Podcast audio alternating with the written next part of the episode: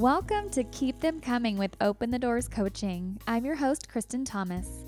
I'm a relationship, dating, and sex coach based in Kansas City, and I just love to talk to people about what goes on in their sex lives and relationships. I also enjoy a good conversation about love, activism, or making change in the world. Be warned, you should probably be 18 and over, and probably also listening on your headphones. Thanks for tuning in. On today's episode, I'm joined by the Barrier Babes. This organization was founded because Kansas City, unfortunately, has a high STI rate and a low budget for things like education or resources like condoms. I'm joined by Madison and Michaela from the organization, and Madison founded it because she realized she could help by using some of her background to bring awareness and information to people who really need it most. That's teens and young people. We talked about all sorts of things. We talked about our respective sex education as teens or lack thereof, um, purity culture, the fallacy of the magnum condom, period products. Um, while Madison is the founder and CEO, Michaela is the environmenstrual educator. So they have basically convinced me to finally try a menstrual cup.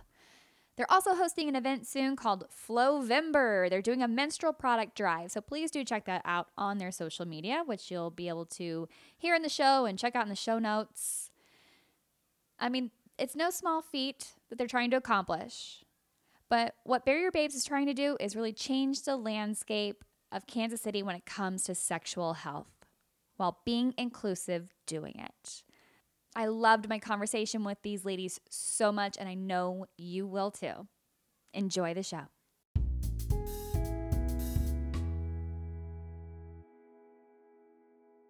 On the show today, I'm joined by two guests. So you'll notice the audio sounds a little bit different because I'm back to my old ways of recording with my uh, device just sitting open on my dining room table rather than having microphones. So bear with us on a little bit of echoing on this episode, but all good. Um, I'm joined today by the Barrier Babes. I mean, two of the Barrier Babes. There's more than two out there. But introduce yourselves, if you would, ladies. Yeah, so my name is Maddie Womack, and I am the founder and CEO of Barrier Babes, um, one of the four on our mm-hmm. team currently. Very good. My name is Michaela Matheson, and I am an environmental educator for Barrier Babes. I love the title. I absolutely love the title. So, well, tell me more about what's what is Barrier Babes? What's your mission here? Um, so I founded Barrier Babes um, on the account of you know Kansas City uh, having a really high STI rate um, and a really low uh, education budget. Mm-hmm. So there's a lot of um, lack of financial needs are coming from the government. Um, you know, education's being cut, mm-hmm. funding's being cut for STIs and you know resources like condoms and that kind of stuff. So, gotcha. um, I I saw the need for that, um, and you know took my own education, uh, which was abstinence only, and realized that you know there was spaces that we could educate on and try to raise awareness on the STI rates, um, and then try to you know provide uh, education and protection all in one. Um, so that's what we're doing. Very good. So, mm-hmm. how are you getting out and spreading the message? Yeah, so we originally, um, our original message was to, you know, bring it to bars because mm-hmm. that is a place where, um, you know, risky sex happens. I hate to use that because that's so like public when health textbook. involved. Yeah, yeah. yeah. To be real, people their inhibitions are lowered mm-hmm. and they yeah. tend to make riskier decisions. Absolutely. Yes. Um, and that's personally speaking as well. So.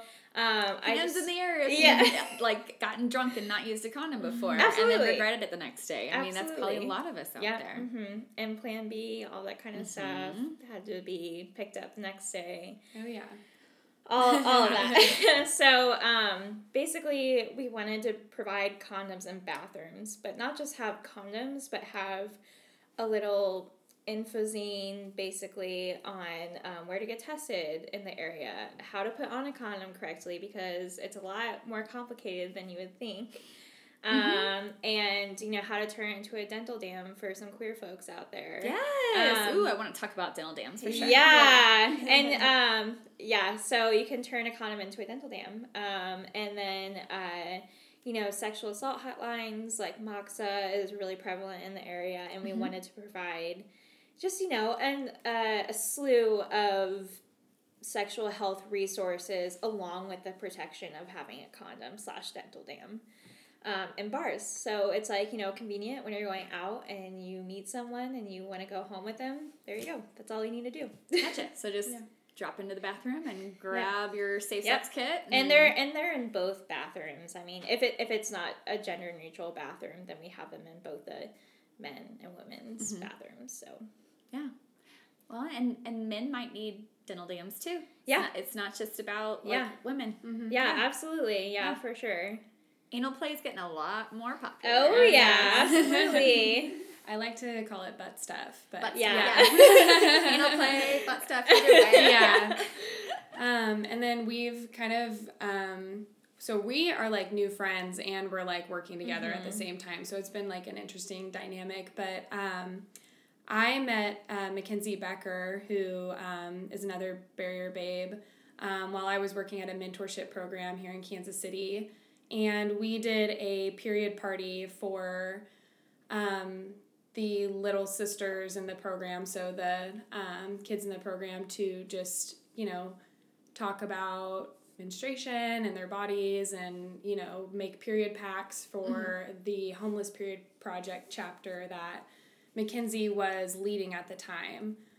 Um, so I've recently, you know, left that job and um, to focus more on grad school. And I reached out to Mackenzie to um, see if she needed help with the Homeless Period Project because I was really interested in um, just that subject altogether. Um, and she was like, Yes, I need help. And then we had a meeting with Maddie um, from Barrier Babes. And we just kind of realized, you know, we could all three work together um, and we decided to merge and now mackenzie and i are with barrier babes um, entirely. So homeless homeless period project is like a national organization. So um, we've kind of just taken what we've learned from being a part of that and incorporated into barrier babes in our own way. So Gotcha. And I don't want to speak for Mackenzie, but she loved, you know, she loves Homeless Period Project and she loves the work that they do for like homeless people who need menstrual products and stuff like that. Um, I think that she felt that she needed to be more educational when she was doing this stuff. Um, she loves, you know, teaching people things, and so we wanted to move that to schools, yeah uh, middle and high schools, and you know where she could. Yes, it sounds like you guys have a program that reaches out to schools. Uh, to teach yeah. Yeah, we're mostly definitely working on it. schools. Yeah, Yeah. mostly schools so far.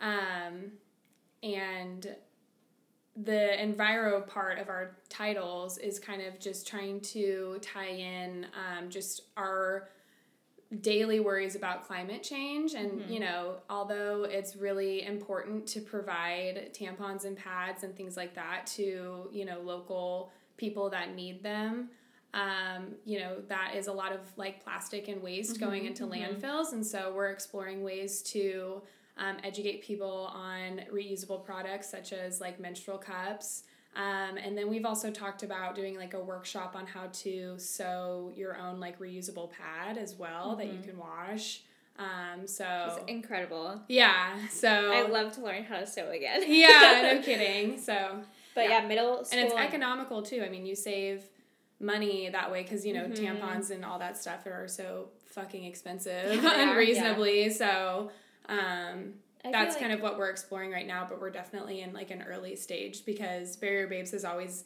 been more of like a sexual health organization, and now we're just incorporating that whole period. Because like I mean, menstruation definitely is a part of sexual health. You Yes. know, we Oh, don't absolutely. Yeah, we don't sure. usually categorize them together, but they go hand in hand. Absolutely. Mhm. Um, but yeah, so middle school and high school. I mean, if you can educate them, like you know, I guess like when they're about to go through you know this change.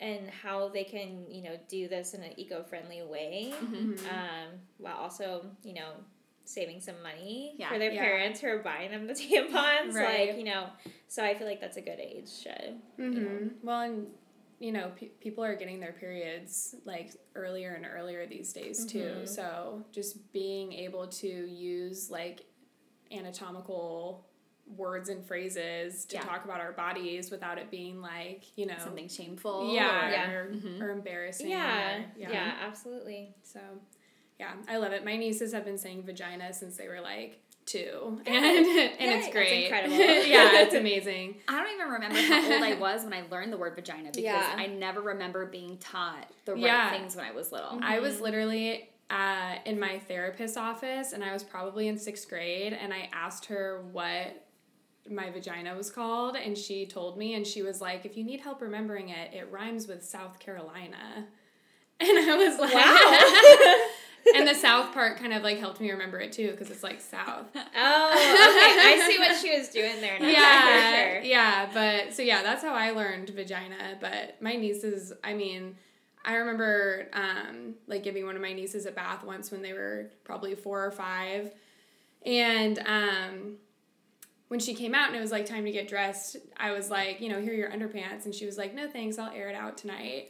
And I was like, you do you, like we all gotta air it out sometimes. So I was Good like, girl. yeah, That's so funny. My nephew uh, called it a china. And, and- A china. a china. Aw, And then I called um, a penis peanuts because that's what I thought my mom was saying, like when she was trying to like teach me about it. yeah. So peanuts, that's what I call it. Well, Yeah. we were thinking about the nuts, peanuts. Yeah, yeah, so that makes sense. sounds Yeah. yeah. It's I was grouping it together. It's fine. That's Yeah, exactly you're what I was very creative. Yeah, my I know. God. So it sounds like part of your mission is driven by the fact that maybe you didn't get the best sex education.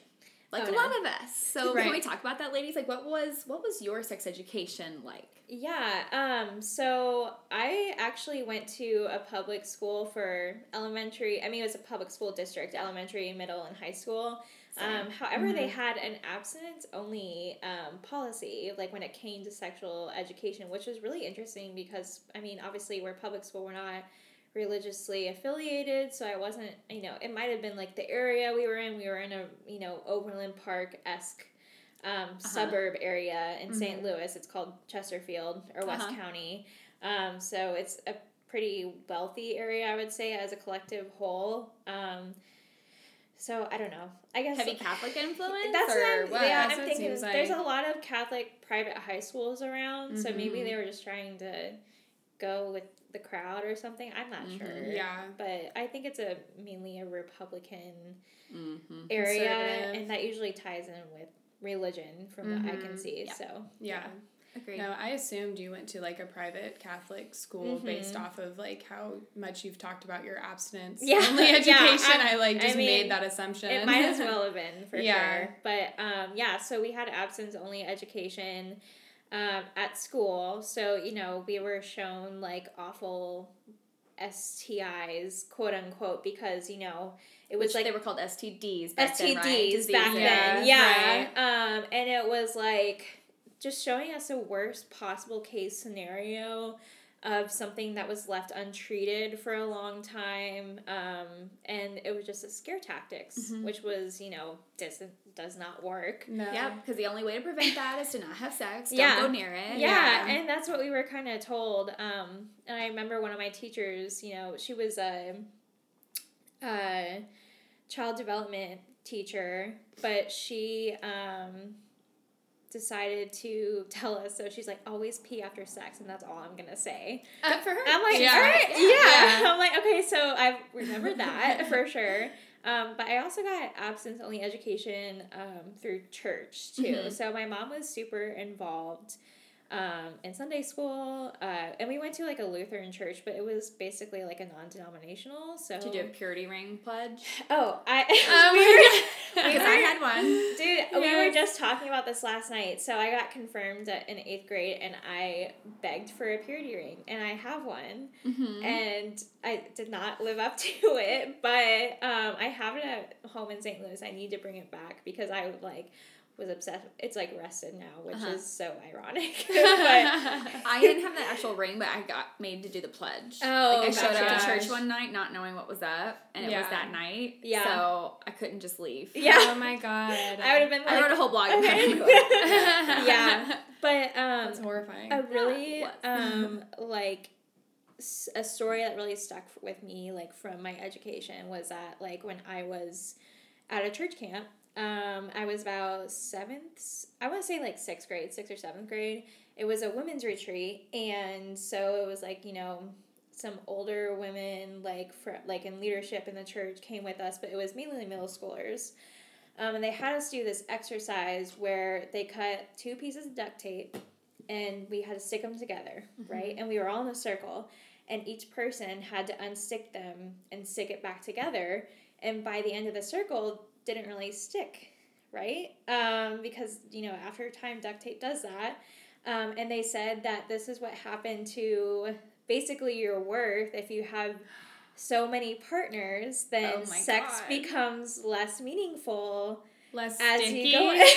I know. I mean, how I have goosebumps just talking about it, of like how horrid that was, and just you know like such a weird disguise. imagining like innocent kids Yeah. like being just like discouraged like you're like, so horrifying. I That know. Horrifying. I'm just you know, and I I, want to arrest everyone that was a part of that. Oh well, my god. The our youth group. I want to go back and ask every single one of those ladies how many of them have a fulfilling sex life. Yeah, absolutely. Or how many people they've had sex with. Like When was the last time they had an liars. Yeah. Some of them are probably. I know, like, and they were probably like. Being I don't count, but Yeah. you guys are they- worthless. yeah, and they probably like were shaming themselves like throughout that process. Right? Like, you know, Yeah. like watching little girls do this and then like thinking to themselves like, "Oh, I am I'm going to hell" or something like that. Like I need to like repent of my I'm sins saving later. them. Like Yeah, yeah. So true. it was an awful exercise and I, that stuck with me for a long time and I just um I like had just remembered it like a couple of years ago that we did this.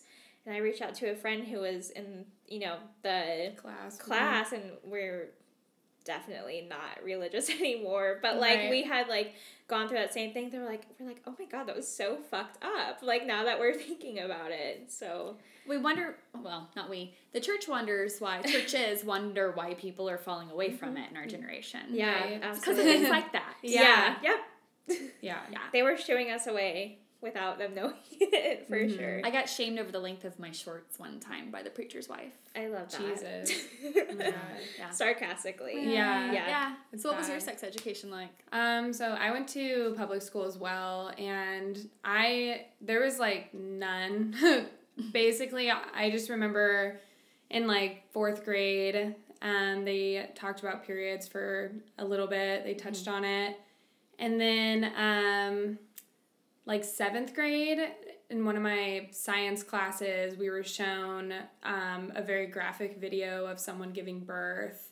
Um, and that was about it. I so I remember everyone talking about being horrified by the birthing Yeah. video Yeah. I yeah. feel Yeah. like that's a scare tactic too. It it's just like look how painful birth it is. was just the camera was just like right, Right. in the vagina. Like Yep. it didn't show like afterwards like happy mom like skin contact or Yeah. anything like that. It just showed like right down there someone screaming. Yeah. It, was like bright red and it looked like a horror movie. Yeah. I remember that. Like it's a grainy, like it was Somebody a like yeah. put a filter on it to make it look terrifying. did. I don't yeah, know. or maybe it was just that old that they were using like a camcorder. So yeah. like, oh yeah, this is a great shot. I don't know exactly what it was because I mean I, I would have gone through that.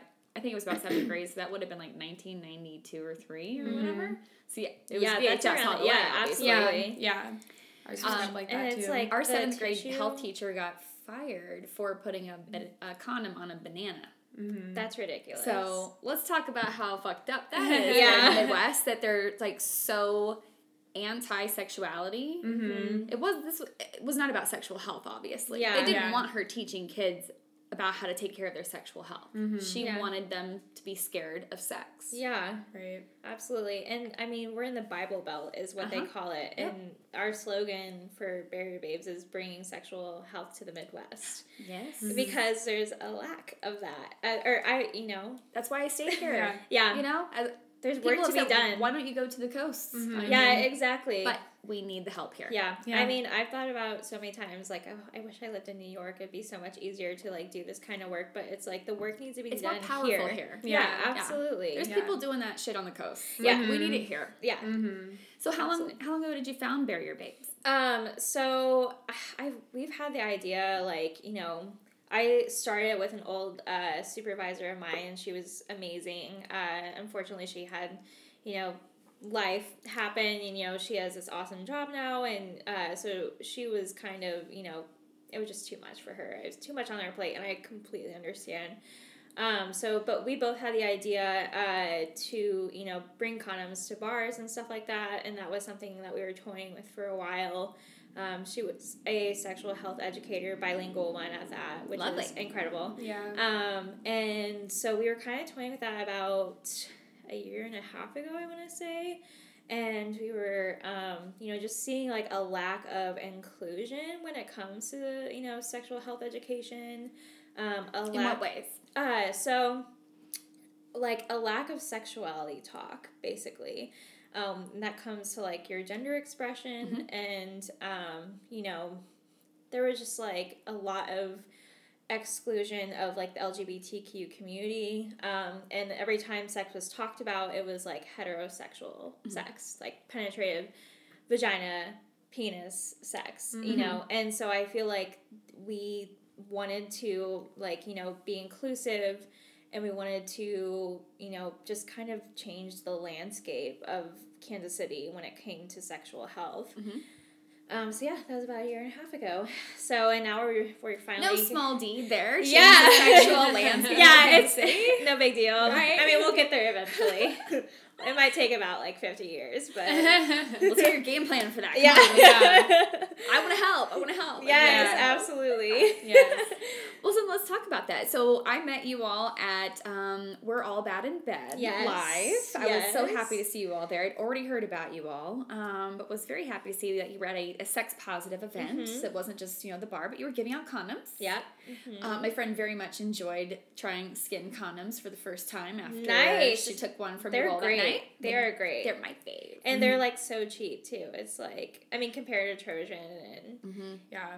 Magnums, which Those are bullshit. Well, we Yeah. can talk Yes, about we can those. talk about Yes. that. Oh Let's my do it right now. Seriously, Okay. let's Yeah. talk about the fallacy of the Magnum, Magnum. condom. Mhm. Yeah, so it is definitely an ego booster because I think it's I do not quote me on this, but I think it's like a 0.4 inch difference between a regular condom and a magnum condom. As far as circumference, or Yeah. I okay. think it's I think it's circumference, Mhm. yeah.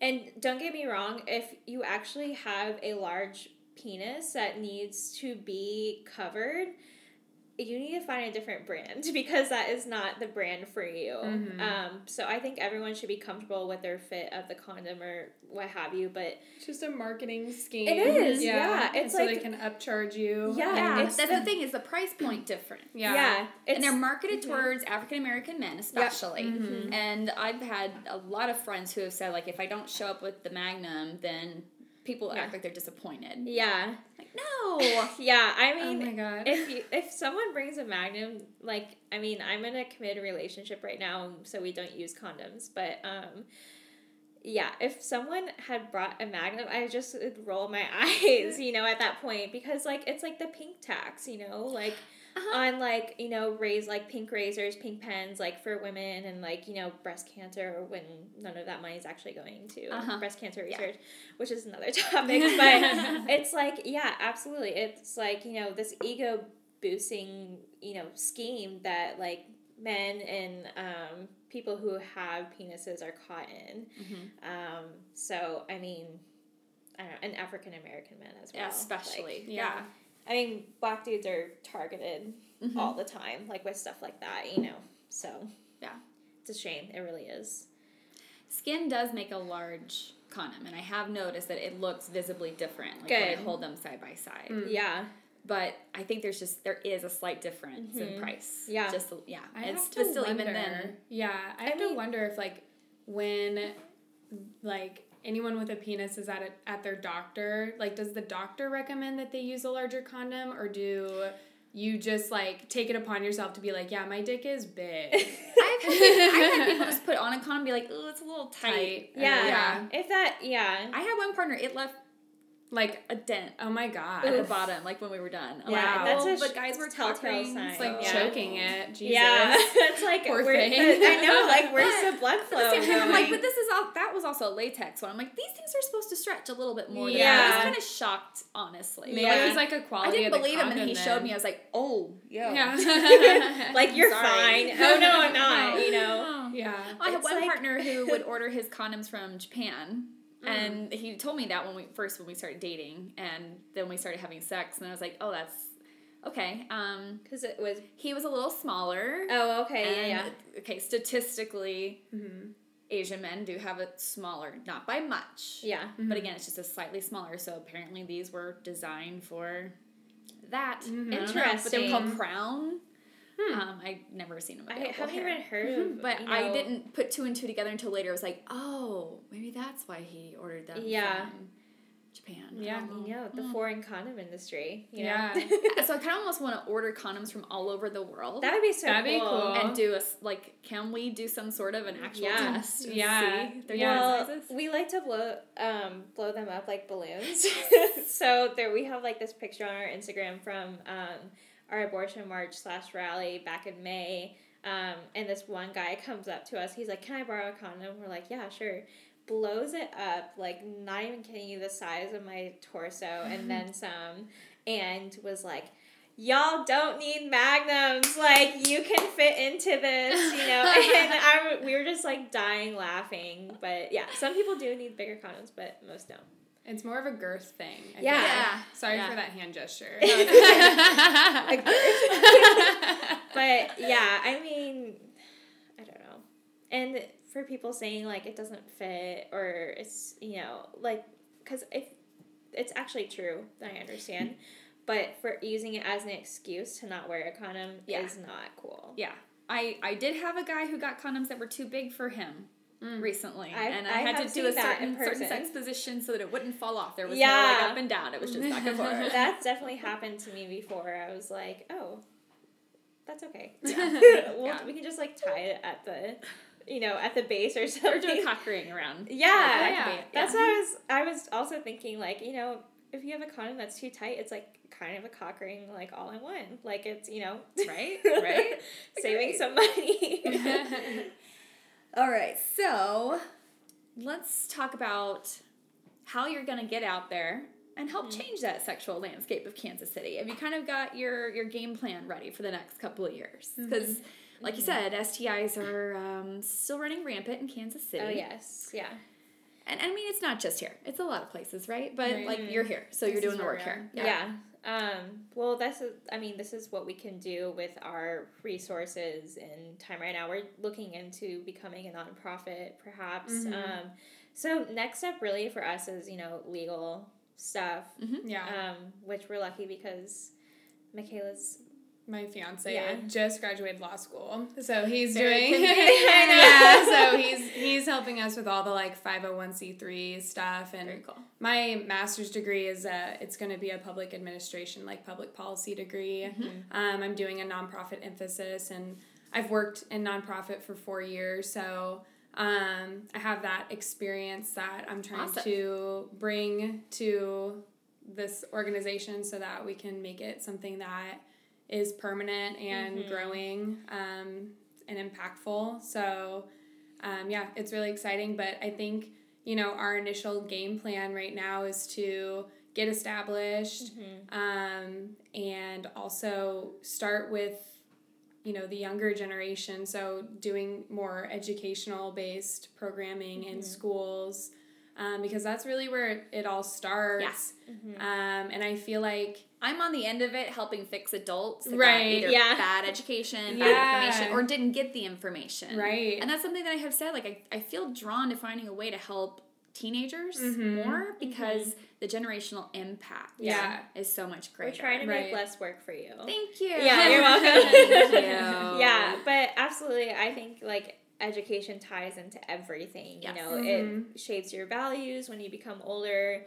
Um, it shapes your health, especially sexual health. You know, if you're not given the education when you're young and your brain is developing and some it's you know the perfect time for you to be learning then you're gonna you know think that gravity yeah, Gravity- exactly. yeah. okay, let's tell some bad stories. yeah here. so i'm not gonna say who it is because i don't know if they would be happy about me talking about it but someone um, was with an ex-partner um, now ex-partner but they were uh, having sex and they said that if the person got on top um, and then the other person came inside them then gravity would do its job and they wouldn't get pregnant Mm. because they were on top ah, so gotcha. yeah stuff like that is why education is important And Yeah. and oh, did did she believe him or did Yeah, she? she did. this? Oh, She did, and she was only 14, and I think he was older. Yeah. So it was one of those, like, really and that's, Terrible. that seems predatory too Yeah. super predatory. yeah. And fortunately, she didn't get pregnant. Yeah. But, I mean, that kind of thing happens all the time, and those young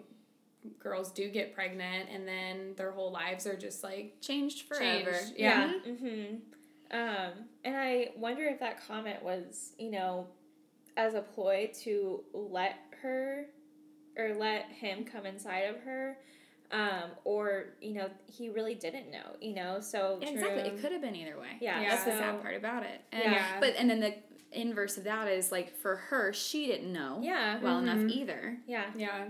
Well, and I feel like you get kind of caught up with your partner and you want to like please them, I guess, Mhm. and like not wear a condom because it's been referred to as like a less satisfactory way to have sex for both which- parties yeah, apparently yeah, but talking heterosexually of course Yeah, of course. The thing that makes condom sex um, less satisfactory for me is using latex. So my solution is using non-latex. Mhm. yeah yeah And it's just because of the aftermath. I don't like the smell, and I don't Yeah. like the Yes. um, BV that I would sometimes Yeah. get, bacterial vaginosis. It's Oh, just, yeah. like I just react to Yeah, latex. and the Yeah. lube, So- the lube with latex too doesn't like smell very nice either. Yeah. It's just like a all around very it's a like glycerin base. Yeah, yeah, usually. it's not like water. I don't Mm-mm. think, yeah, so. and it's like It com- smells funny. like this It's, like, weird. tacky. Yeah, Yeah. it's like a corporate like smell. That's how I Yeah. would describe it Yeah. in a weird way. yeah, I feel like it's just like a cheap way. It's just, you know, again, it's just a way for wealthy companies to stay wealthy because they're making their products in the cheapest way Mhm. possible. Um, just like with tampons, too. I mean, all these boxes of tampons that come with those disclosures in them about um, toxic shock syndrome. Mhm. It's like that would be easily solved if it was just like a hundred percent like cotton tampon with no chemicals added to it Absolutely, but And- yeah. it's cheaper to make tampons with t- chemicals in it so they're just willing to let women get tss because i can make more money making these tampons with chemicals in it as long as i drop this disclosure in the box like Mhm. i'm good Well, so. can I be real? I wasn't until the last like maybe five or six years where for people my age we were starting to talk about. Duh, why aren't we thinking about what we're putting inside, Inside of our our bodies, bodies. with tampons? And- Mhm. that that cotton that was raised by that corporate farm is Yeah. sprayed with chemicals. And I was like, what are they doing to make sure those? Get- no, they're not. Yeah. oh, they're in me. yeah, too. and it just sits in you and you just soak it up like a little sponge Yeah, for and hours and and, I've been a tampon user my entire adult life because I Yeah. don't like pads. Yeah. So like I have switched to the hundred percent cotton, like organic ones. They are not as absorbent, but I deal with it. Right. They are more expensive, but I deal with it. I Mhm. hate. Okay, I'll be real. I would love to use a menstrual cup, but I slightly have OCD. So help me, help me overcome this mental block that I have Yeah. about using something like a Diva cup or other menstrual product that's reusable. mm-hmm. Well, I wanted to insert really quick Yes. that um, it's not legal to, or it's legal to not put the ingredients of the tampon on the box. Mhm.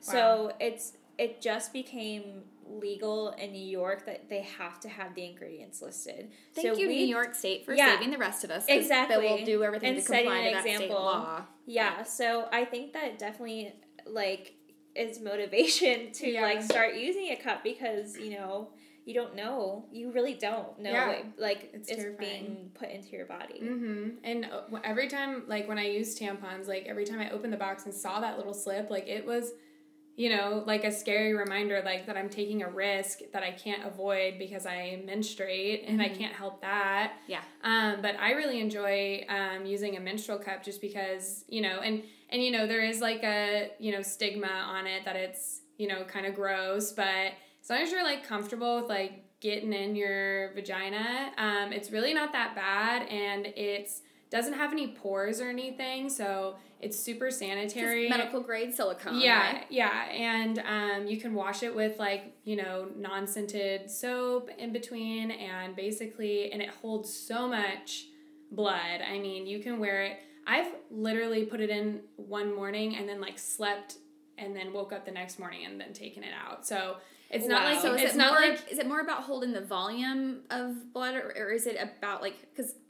I guess there's no. So you're saying there's no worry for toxic shock syndrome when you're using right that because there's it's that not. yeah Okay, and there's okay. no and there's like no, you know there's no waste and i think what a lot of people worry about with um, you know having to change it is that you know they're going to be like in the middle of the day they're going to be at work and they'll have to go to a like public restroom and like dump out their diva cup and rinse it out in the sink and put it back in when actually um, most people's flows you can put it in in the morning and then you don't have to change it until you're back home that evening from work or something. yeah, so you get to, you know, be in your own private bathroom Mm-hmm. doing, you know, all that upkeep with it. Um, That's true. Okay. So, yeah, so that's one thing to keep in mind because I don't think I would ever, if I was ever in a situation where, you know, I'd have to go to like a quick trip or something to, to change it out, I might not Yeah. wear one that day just Yeah. because I don't like the idea of like dumping my, you know, Yeah. stuff. So, yeah.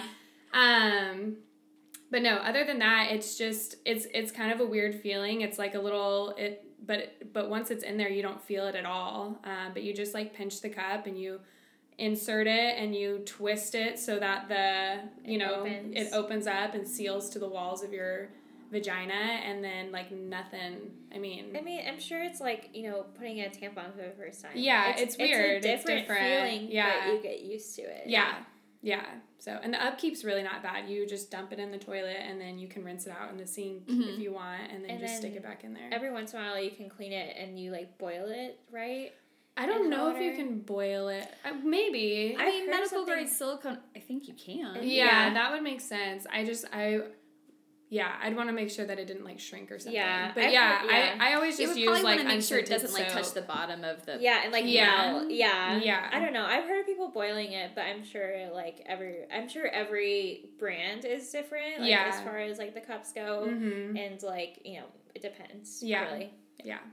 I have cleaner that's specific for toys. So Oh, I imagine that using that, like Yeah. at the end of the cycle, would Yeah. probably be the best solution. Yeah, that makes a lot of sense. Yeah, because if it's good enough for a toy that's going to be inserted inside of you. Yeah. Yeah. It, it should be good enough Yeah. for your cup. Yeah, for sure. Absolutely. So How do how do you get connected in the community to spread the word?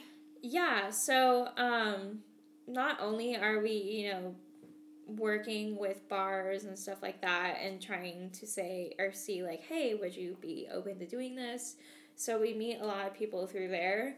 Um, also, we want our website to be like a one stop shop as far as like resources, you know. So we don't want to just be like, you know, hey, here's this, and like here's a condom, here's a zine, like you're on your own. Like we want people to be able to come to our site and be like, um, So we started from like we want people to come to our site. yeah, we want people to come to our site and be able to, um, you know, if they need something as far as like STDs go, they can see that like, oh, like, you know, here's Thrive, like Mhm. Thrive Health Connection, like they're in Kansas City, I can go get tested there for free. Uh-huh. Um, so just, you know, being that one stop shop for anything sexual. That resource center. Yeah, sexual health. yeah, absolutely. Yeah. Because I don't know of a website like that other than Planned Parenthood, but of course it's like all of But their Planned Parenthood's just one option. Mhm. Yeah, right? exactly. There's KC Care Clinic, Yep. there's Thrive Health Connect. Mhm. KCCI, uh, Kansas City Center for Inclusion, they Mhm. have really great resources too. Um, so just getting out there in the community, going to events, holding events. Um, I met a lot of wonderful people through um, the abortion bill uh, protest march and rally. and met mhm. so many people through there that are so great. So um, connecting with the community and then you know providing the community with resources like Mhm. that I get to meet through our work. like so. partnerships. Yeah. Mhm. hmm And we're doing like Flowember too. Yeah. Ooh, tell me more. Um, Yeah. so we we're kicking off November for the entire month. Um, well, I guess the first three three weeks. Um, we are partnering up with local businesses to um, do period product drives um, within their uh, organizations or their staffs. Um, so basically, for the first three weeks of November, um, they'll collect period products. Um, and then on November 21st, we will be at um, the Nelson Atkins Third Thursday Oh, event. lovely. Yeah, and um, that's where everyone will bring what they collected, and we will create um, little kits, period kits, uh, to distribute to local schools. with Love So yeah, we give it to the Board of Education and then they distribute accordingly. So that's kind of how we'll do that. But it's a really the third Thursday is gonna be really cool at um, the Nelson because it's Have you had a table at third Thursday before? no, this is our first time. So I'm doing the third Thursday in February. Oh, cool. cool. Because it's, you know, love is a theme. It's the Yeah. first time I've done love as a theme. So Yeah. maybe we need to have you come be there as well. Yeah, So that would be so we'll talk to them awesome. Yeah. having you back. I Yeah. know that this third Thursday in November is like Queen, like some Queen of Egypt or something like Uh, that. uh-huh. So that's like their um, art display, and so like yeah, we're queens. Yeah, like we can do that. Yeah, Sporting queens of all, all types. So Yeah. Yeah. yeah. So it doesn't matter what's between your legs. Yeah, Yeah. absolutely. Yeah. So that's kind of what we were. I don't know, but we're real, we're really lucky slash excited. I mean, I love the Nelson. It's Mhm. Yeah. it's gorgeous. It's the Yeah. best museum in the country. Yeah. Is it really? But Yelp last year Really? rated the Nelson as the number one Wow. art museum Dang. as far as a, uh, like a experience. Yeah. when you're there. Mhm. Gosh, I went to those um that Thirty Americans Mhm. thing, and that was just like mind blowing. It was so powerful. Kehinde Wiley is pretty awesome. Yeah, absolutely. Hashtag ad for the Nelson. yeah. Go become a member today. Sponsor us. that. That's one thing on my show. We'll talk about. We always talk about a lot of local stuff. Yeah. I love promoting Yeah. like Kansas State Center for Inclusion. Yeah. I've done a workshop MOCSA. there. Mhm. I mean, we Yes. we have a lot of wonderful, wonderful resources in Kansas Mhm. City. Yeah. Um, I just want to bring it's up it to all in us. one place. Yeah, Yeah, up to us to like help spread the word. Yeah, Yeah. absolutely. Make it Like- more common knowledge. Yeah. For Mhm. everyone. And even in Lawrence, like when we were at KU the other day, like there was a lot of people. We were like, "Oh hey, like we're in Kansas We're about forty minutes away, but this is us. Um, this is MOCSA, you know, and like throwing just like you know organizations out there that like they don't have there, and you know of course they live in Lawrence, so but they have a lot of great resources in Lawrence too. I mean, they have you know the Willow, which is a domestic violence center, and but Mm-hmm. you never know. You know, if they want to go to town for a day, then they Mhm. have all the resources. There so. you go. Yeah.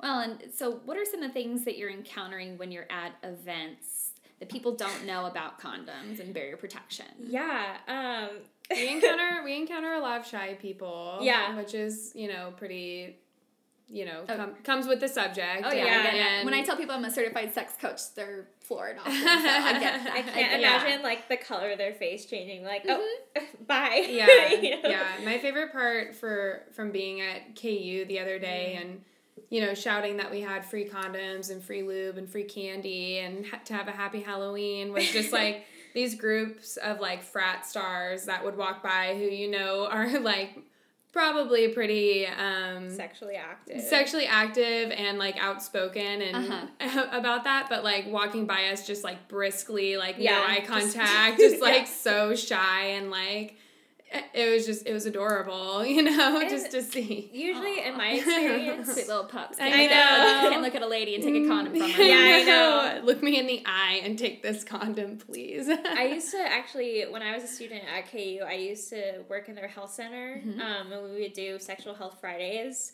Um, it used to be called Frisky Fridays, but course the university did not like that, so we had to change that. I know, I was like, come on, it's alliteration, you know. Right. But um, I found that people would come up to us more if they were with a group of friends. Mhm. Um, and they made it like kind of like a funny thing of they were all doing it together. And I was Mhm. like, wow. I feel like that would draw more attention to you guys getting condoms if you were going up all together than rather than someone just stopping by, grabbing it and leaving. But yeah, yeah, yeah. We had this really great um, student walk by who just like immediately grabbed a fistful of condoms, and I was like, "Do you want any like candy? We have Kit Kats." And she was like, "Nah, I'm good," and just like walked off. And I was like, "Good for you." She knows what she wants. Priorities. Yeah. so it's maybe like we'll have people who are really interested but shy and they'll, you know or mortified and shy and they'll run away um, or we'll have people who are really like you know brave you know i don't want to call it that Bold. but Right. yeah but they're you know like they are not embarrassed by it you know Mhm. and it's mainly people of the lgbtq community is what i've found is like Those are the people that are most Yeah. open to talking to me about Oh, what yeah. I do yeah, too. Yeah. Because they've dealt with their sexuality in such a public way, I think. Mhm. that Yeah. It's just a part, it's a part of them. And I think Yeah. for a lot of hetero people, their sex life is not a part of their identity. Yeah. Well, Yeah. and They're with- disconnected from it. Right. Yeah. And with all that open like hetero abstinence education, it's like Mhm. it's like a shameful subject that Yep. you should be embarrassed to talk about. So Yeah. That probably has a factor in it too. But yeah, I noticed at our table too that yeah it they're was Queer folks yeah, Yeah. I know, Yeah. it was and they're so so comfortable and yeah. like warming and like just like, you know, their energy when it comes to talking about sex is just so like Yeah. just educationally based and like open. Well, so. someone came up to us. I mean, you know, we're shy. We're like free condoms, and they're like, "Well, I don't need any because I'm asexual." And I was like, oh, "Okay, sorry," but then they're like, "I'll take some for my friends." That's what I'm saying. Take some for your friends that are sexual. yeah. Yeah. So the queer community is amazing. I mean, they again, like it has to be a part of their conversation. They've had to fight for their sexuality like their entire lives. So it's just like it's amazing. So um yeah, so those are some open people, but then you know we have the occasional like. I don't know what to call it, like old white guy. Bible thumper. yeah. So we actually had someone like come up to us at KU, um, taking pictures and stuff, and he had this really fancy camera. So we didn't know if he was with the news or like what he was doing. Uh-huh. But he was really like curious about our table, and so I was like, "Oh yay!" So you know, I was like trying to talk to him some more, and then um, he said that women um, can't get pregnant on their periods, or people who menstruate can't get pregnant on their periods. And I was like, hmm. And that's when the conversation I started to realize I'm like, oh God. And then he started talking about, he's like, well, what do you think about abstinence? I'm like, if someone wants to be absent, then that's It's a valid cool. choice, Yeah, but, but- yeah.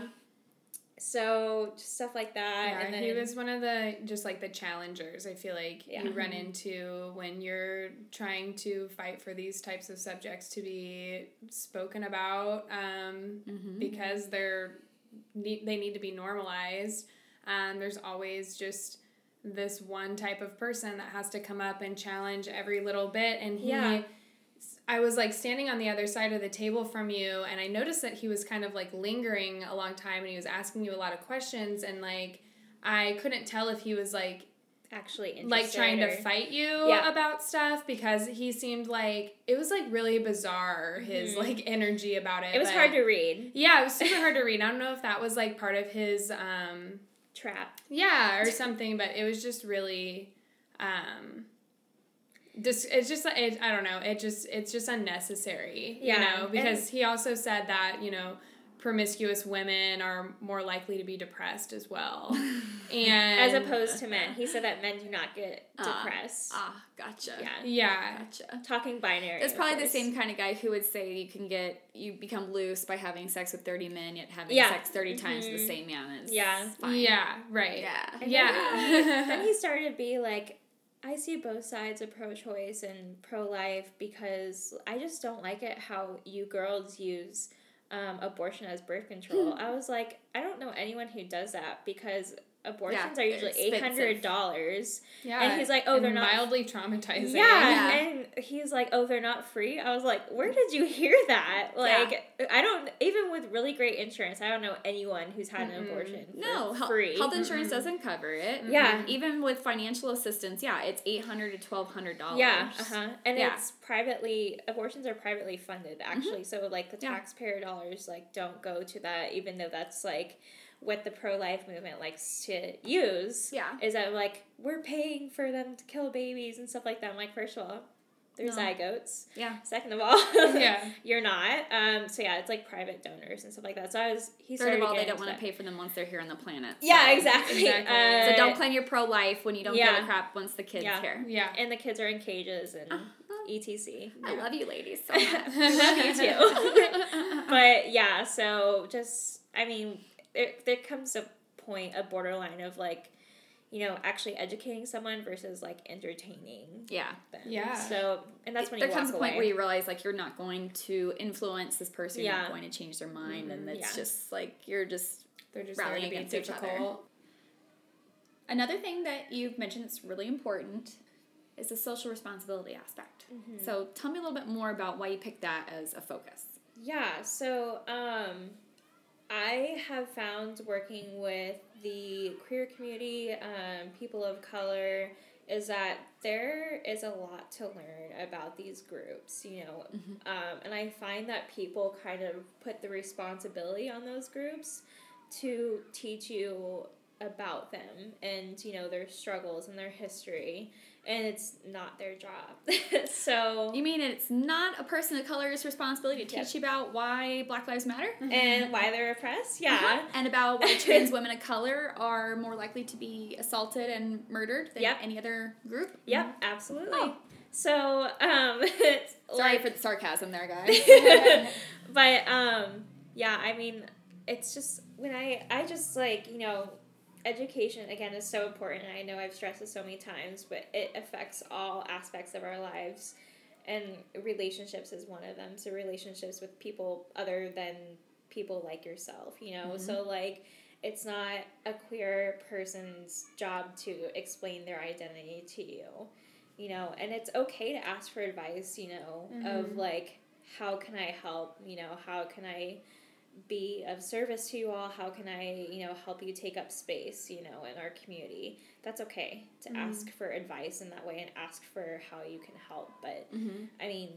Anything else just feels like they are being forced to justify their identities to, Mhm. you know, i mean you wouldn't people who don't understand when that is kind of a traumatic experience. Mhm. It's like it's like microaggressions, you know, they build up every day when it's like every single day they meet new people and Mhm. they meet new opinions and they have more conversations where they're having to justify, you know, who they are Mhm. and that builds up and Mhm. causes things like depression and anxiety and um, yeah, it's just really a toxic way to treat it people. It plays into the oppression cycle Yeah. yeah. And it's not often that people are asking questions to learn, really to educate themselves. People Yeah. are throwing questions to get that person to then justify their existence, Exactly. exactly which is a very different scenario. Yeah. and you would exactly. never go up to someone and be like why should i care about you Mhm. tell me why you know Right. and i feel like that's what you're doing when you're ex- like asking someone to explain themselves Mhm. and their identities to you Yeah. Agreed. so Yeah. yeah. i think that's and really then they were often met with rejection from it too. It's like Yeah. you force them to go through this experience, trying to force them to go through this Mm-hmm. experience to explain their identity, their gender, their expression, whatever it may Mm-hmm. be, their orientation, and then they're met with the rejection of like, well, that's stupid, or doubt, why, or like yeah. no Yeah. doubt, or Yeah. yeah, yeah. So I think it's important to obviously include, you know, people of color, the LGBTQ community, people of uh, different abilities and disabilities. Like they need to be included in the um, talks and the education. You know, like because they do exist and they're actually a ginormous population. Um, Although they're called the minorities, it's not the case at all Mm-mm. you know so they need to be a part of that dialogue and they need you know white people like us to bring their stories like Using Use your our privilege. privilege. yep yeah. using, use your privilege to elevate their voices Yeah. absolutely It's been a common conversation for me lately. yeah about- you know, I'm a cisgendered white woman in the Yeah. Midwest, and that gives me a platform Yeah, to some degree with some people. Mm-hmm. And I mean, I look I look at the numbers on these episodes. I'm not stupid. I see Mm-hmm. that the ones that are about things like uh, people who are non-binary or Mm-hmm. trans that those show numbers have lower listeners Yeah. than things when I talk about like female-led relationships or anal sex. yeah I get it. I see you. Yeah, it's I see you. You're Yeah. not listening to those episodes because it's it's foreign and you're just Yeah. not you're not knowing what you're going to get into, so then you just avoid it. Those yeah. those episodes are the ones that need to be most listened Yeah. Mm-hmm. to by people who aren't around someone who's asexual, who aren't around somebody that's Yeah. you know non-binary or differently yeah. abled. Educating yourself. You know, Mhm. if you have resources to do so, and some people don't, and I understand that. But if you have the resources, it's your responsibility to do that. you Yeah. know? I mean, for the sake of humanity, for all the people you interact with, Mm-hmm. educate yourself on pronouns, educate yourself on queer issues, on um, Black Lives Matter issues, and you know the violence that you know people face in our community. You know, Mhm. like it's just it's not hard. No, it's not. and a lot of Especially people, with technology these days, there's Yeah. like plenty of podcasts like this one that you can listen to while you're on your commute to work, or Yeah. plenty of books to read Mhm. leisurely, and pages to follow. Yeah. pages to follow. Yeah. Yes, I love exactly. following Equality House in Kansas, which is the Lawrence Mhm. Equality House. Mhm. Uh, their their social media is fabulous. That, yeah, exactly. That's what Especially because they're always like having to deal with the Westboro Baptist Church. Oh fuckers. yeah. Oh, Oh, yeah. yeah. absolutely. Yeah, they came to my high school. We had a gay um, homecoming king, and they were upset about it. Um, where what school did you go to? I went to Shawnee Mission East. This was probably in like 2008. Mm-hmm. Um, and the school had a great response to it. They like warned us all, like, hey, be careful, they'll sue the shit out of you over nothing. You know, they train like all of their kids to be like little lawyers. Um, and then, but then they were like, you know, but as long as you're on our property, like, do whatever you want. So during their whole shit protest on the corner, um, like, I mean, I went to a massive school. It was Yeah, like that's a big school. it was probably like 2,000 kids in the whole, you know, four grades. And I would say at least half of them were in our yard, just like, um, you know, there were guys in their Speedos, just like shaking their junk, like in the air. And there was rainbows everywhere. And so, like, it- like the school had a great response to it, and the students had a great response to it. So, Good. but it's frustrating that any of that is even it's just so aggressive and Yeah. disgusting Yeah. and disheartening and just vile i mean the shit that that Mhm. organization not to like go off on a tangent but Yeah.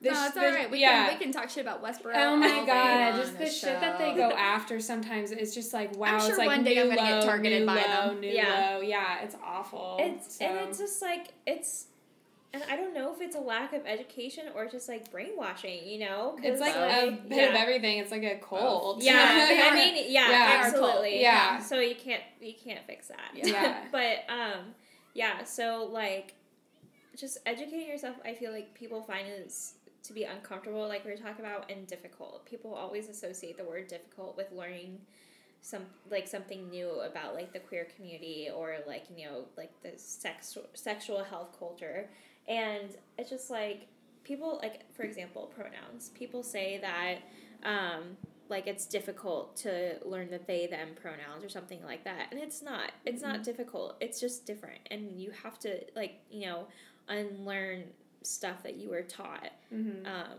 Just make it a habit. yeah, yeah exactly Yeah. like practice you Yeah. know it's like I anything Mm-hmm. didn't realize for a long time I had been using really gender neutral language. But Mhm. when I was in my, I guess this was about three or four years ago, I was talking about someone and I kept saying they, they, they, they. Mhm. And someone was talking, was like, Are you seeing a man or a woman? I was like, Well, it was a man. They're like, Well, you keep saying they. So I was confused. So I was like, Mhm. I don't know. Just Yeah, call them that's they a- rather than mhm, yeah. him. I don't know. That's like, a just wonder- how I've always been. Uh huh. That's a wonderful way to practice for sure. Yeah. Like, even with people who you know, like how they identify, like pronoun wise, you know, like just use they them. You know, Mhm. like or if someone you don't know, you meet someone, and you they haven't you know expressed their pronouns to you, just use they them. You know, and practice. Mm-hmm. That's all you gotta Or do. just like their first name.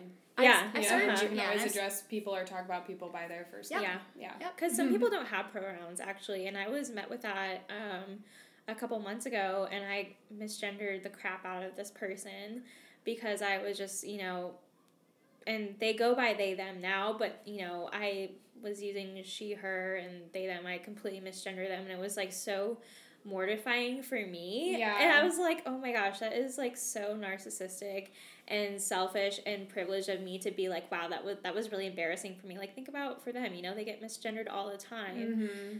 and Um, sometimes it's hard to speak up when you're Yeah. doing it all the time. yeah, uh huh. And it's Yeah. you know, and And as you said, it's make not her mistakes. their Yeah. job to. Yeah. exactly, to. exactly. It's like you have to hold yourself accountable and people around you accountable. Mm-hmm. You know, if someone misgenders someone, correct them. Mhm. Correct the pro- like the pronoun usage. It's not you know, Mm-hmm. and it's not offensive.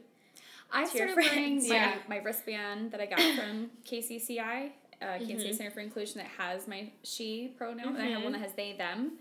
Um, just that when I'm in a public space, that if there is anybody in my circle that struggles with being able to be public about their pronouns or like saying like, "Hey, I would appreciate it if you called me he instead Yeah, of she," yeah. like I'm working on my transition or whatever. Yeah, absolutely. Um, And it's always good to ask too. Yeah. I mean, I am sure someone would rather be asked uh, than misgendered. You know. or assumed or Yeah, yeah, You should never assume someone's gender, and it's like I've seen some dumb meme about like, did you just assume my gender about it being like too PC? And it's like people have their preferred pronouns for a reason, you know, like and.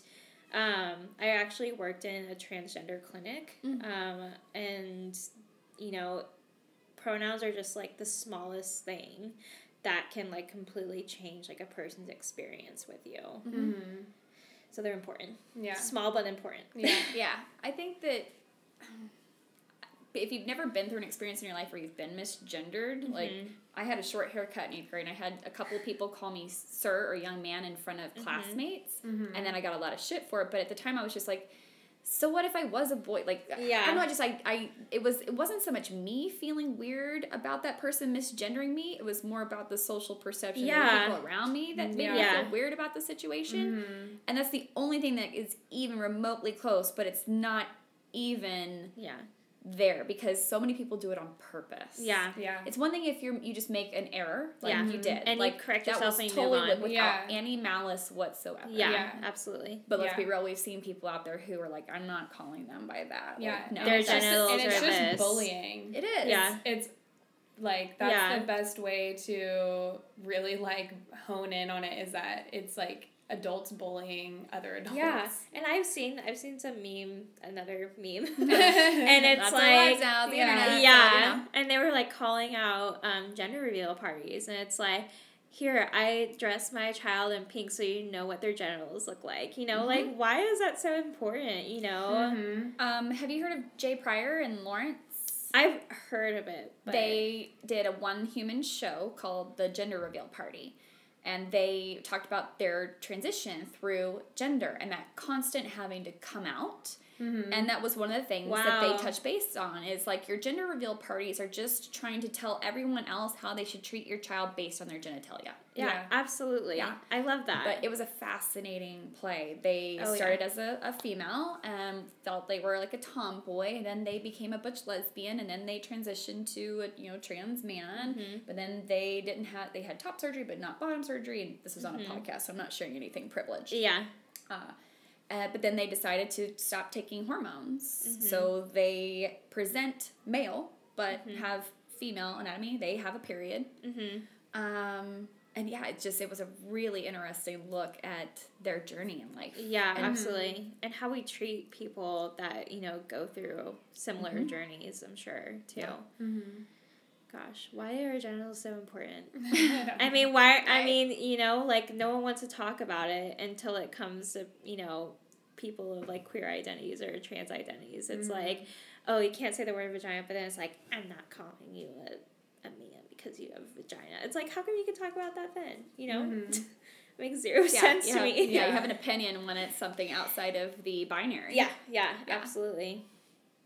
People are definitely um, in need Mm-hmm. of education. They're in need of learning more. And I mean, that's something that and just You're- being you're out open there for. minded. Mhm. You know, Yeah, these are all just human beings that are just trying to like go grocery shopping and you know go to barbecues and Yeah. hang out with their friends, Live life, live their you know? lives. You know, they're not doing anything to it's not change your much. life or cause any harm to your life, but that's how a lot of people take it for some reason as That like, it's like an attack on them. Yeah. because it's a scarcity thing. mm-hmm. It's the like if if you're getting attention for your thing, then I can't get attention for my thing, or my thing's not important Yeah. because your Mhm. thing is important. Oh yeah. Oh yeah. And It's privilege. Yeah. yeah. And I think what we tr- were talking about earlier with how people in the LGBTQIA community that their their sex lives are so prevalent, but I think that's also because hetero people make their sex lives so Oh, yeah. prevalent. That hetero people often are the ones saying like I reject what you are. Mm-hmm. So then there's that fight for any form of acceptance or inclusion in social scenarios. Yeah. So like it wouldn't be that big of a deal, I think, for a lot of LGBTQ people if they weren't having to constantly fight for just Yeah. expressing themselves the way that they want to. And the fight, like for LGBTQ um, equality, did not stop at legalizing, you know, Same-sex gay- marriage. Yeah, exactly. That's, I mean, they are faced with, uh, That's just a start. yeah, they're faced with institutional, like, you know, inequality when they go to the grocery store, when they, like, are at their jobs and they're fired for, like, you know, being in a, like, homosexual relationship, you know? Mhm. Like, it, I mean, it's everywhere. Yeah. it really is. So they're constantly fighting. Yeah. Yeah. And that's why like earlier I brought up like microaggressions is like it's like these little, you know, negative feelings that happen as soon as they wake up and as and you know and up until they go to bed every single day and like those just build up up and up and cause Yeah. you know horrible like effects on just your mental well-being and your mental health overall so I mean, if you're constantly being told that you're not valid, why would you Mhm. think anything Mhm. else? You know. So I feel like that's and why. it's like so and it's become a social and a political and a everything Yeah. you know I feel like that's The personal is political now. yeah. It really is political now. Um, I, I don't think. Yep, I don't think there's any way to separate the two. Yeah, it's really not. there's- I like. isn't. I love reading Bell Hooks and Mhm. Roxane Gay. Yeah. Um, I'm reading Pleasure Activist right now by Adrienne Brown. hmm Yeah. Another, uh, gosh, what's his name? I'm sure you've heard of him. Uh, he's a professor, I want to say. Um, and he did the, you know, how we talk about sex like baseball, how it's like first base, second base, and he was like wanting to change it to pizza. I Pizza. Yes, I've seen his yeah, TED Al Talk. Pacino. I Yeah, think his oh, name yes, is. I've seen his TED Talk, and I talk about that. yeah, yes, that which it I love. to be. we can probably finish on that note too. That Yeah. sex talk needs to be, and barrier talk Yeah. needs to be just as common as it would if you were ordering a pizza. Yep. You would never order a pizza when your friends are coming over without asking them what kind they Mhm. like or don't like first, Oh, yeah. right? Mhm. Right? So like let's start talking about sex like we talk about Mhm. pizza. What Yep. do you want on it? What do you not? What Yeah. Are you thinking about trying this time? Are you that stuff. hungry for pizza? Yes. Yeah. Like, are you in the mood for pizza?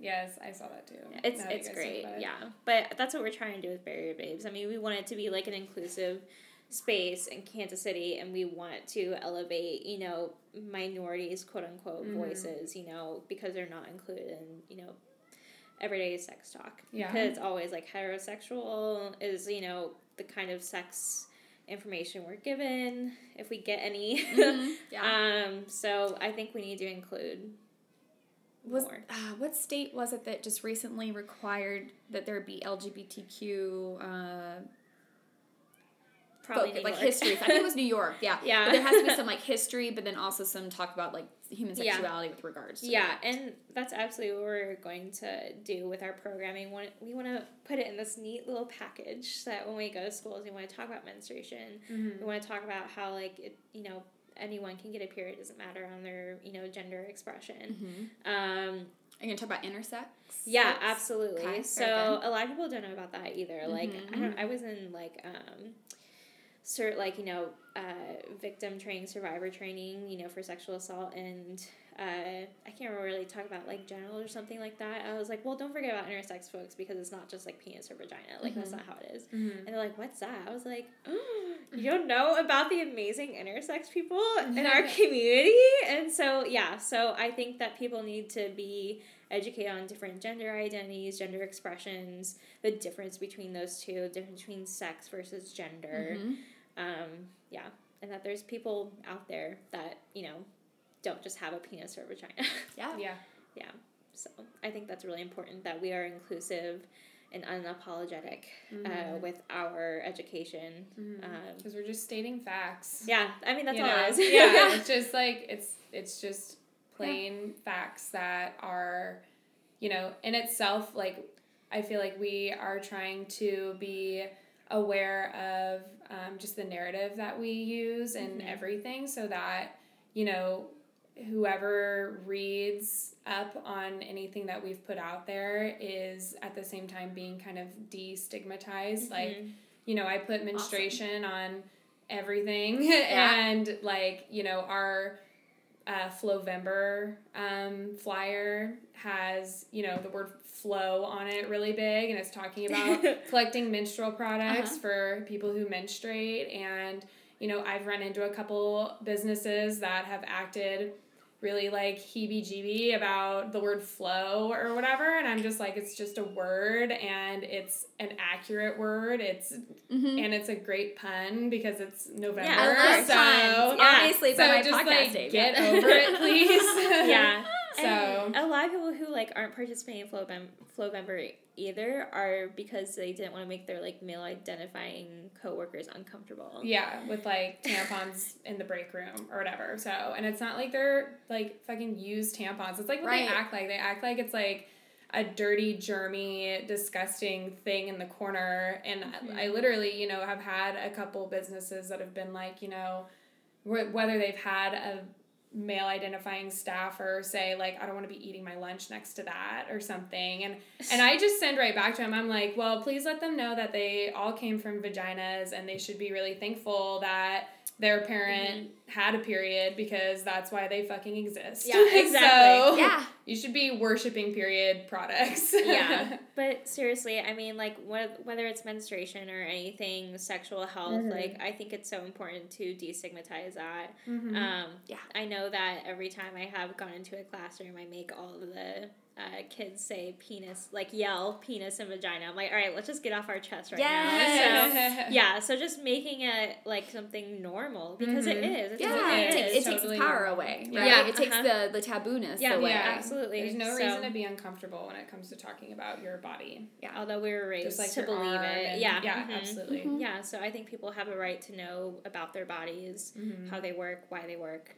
Um, so that's what Barrier Babe's trying to do. yeah Well, thank you for being out in the community doing that. So, how can people get a hold of you if they'd like to either get some more information or they want to have you at an event? How do they find you all? Um, we're on Instagram uh, and Facebook. So Instagram at Barrier Babes, B A R R I E R B A B E S, and then um, so we mainly operate through that, ins- you know, Instagram and Facebook. So if you just want to send us a message on there, um, our website is www.barrierbabes.com. Um, you will find some of our contact information on there as well as how to get a hold of each of us individually. Um, we all have our own emails now, so yep. Very cool. we're doing it Mm-hmm. So, Maddie, Michaela, thank you so much for coming in today. Really appreciate having you on the episode. Yes, thank you for having us. This was We're a lot of honored. fun. Yes. Baby's first podcast. Your guys' first podcast. Perfect. Perfect. All right. Well, enjoy the rest of your day. Thank you.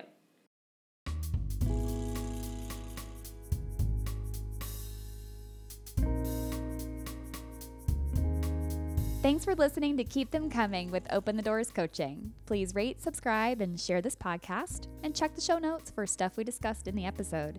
You can find me on Facebook, Twitter, and Instagram, but visit my website if you want more information about me and my coaching services. You can join my not safe for work email list called the Dirty Bird if you want more content about sex and relationships. You can support said content, like my work with this podcast and other forms of media, by visiting listener support with Anchor FM or visit patreon.com to become one of my patrons. Again, check the show notes. I have links for you there. My theme song is original music by M. Kusa. Until next time.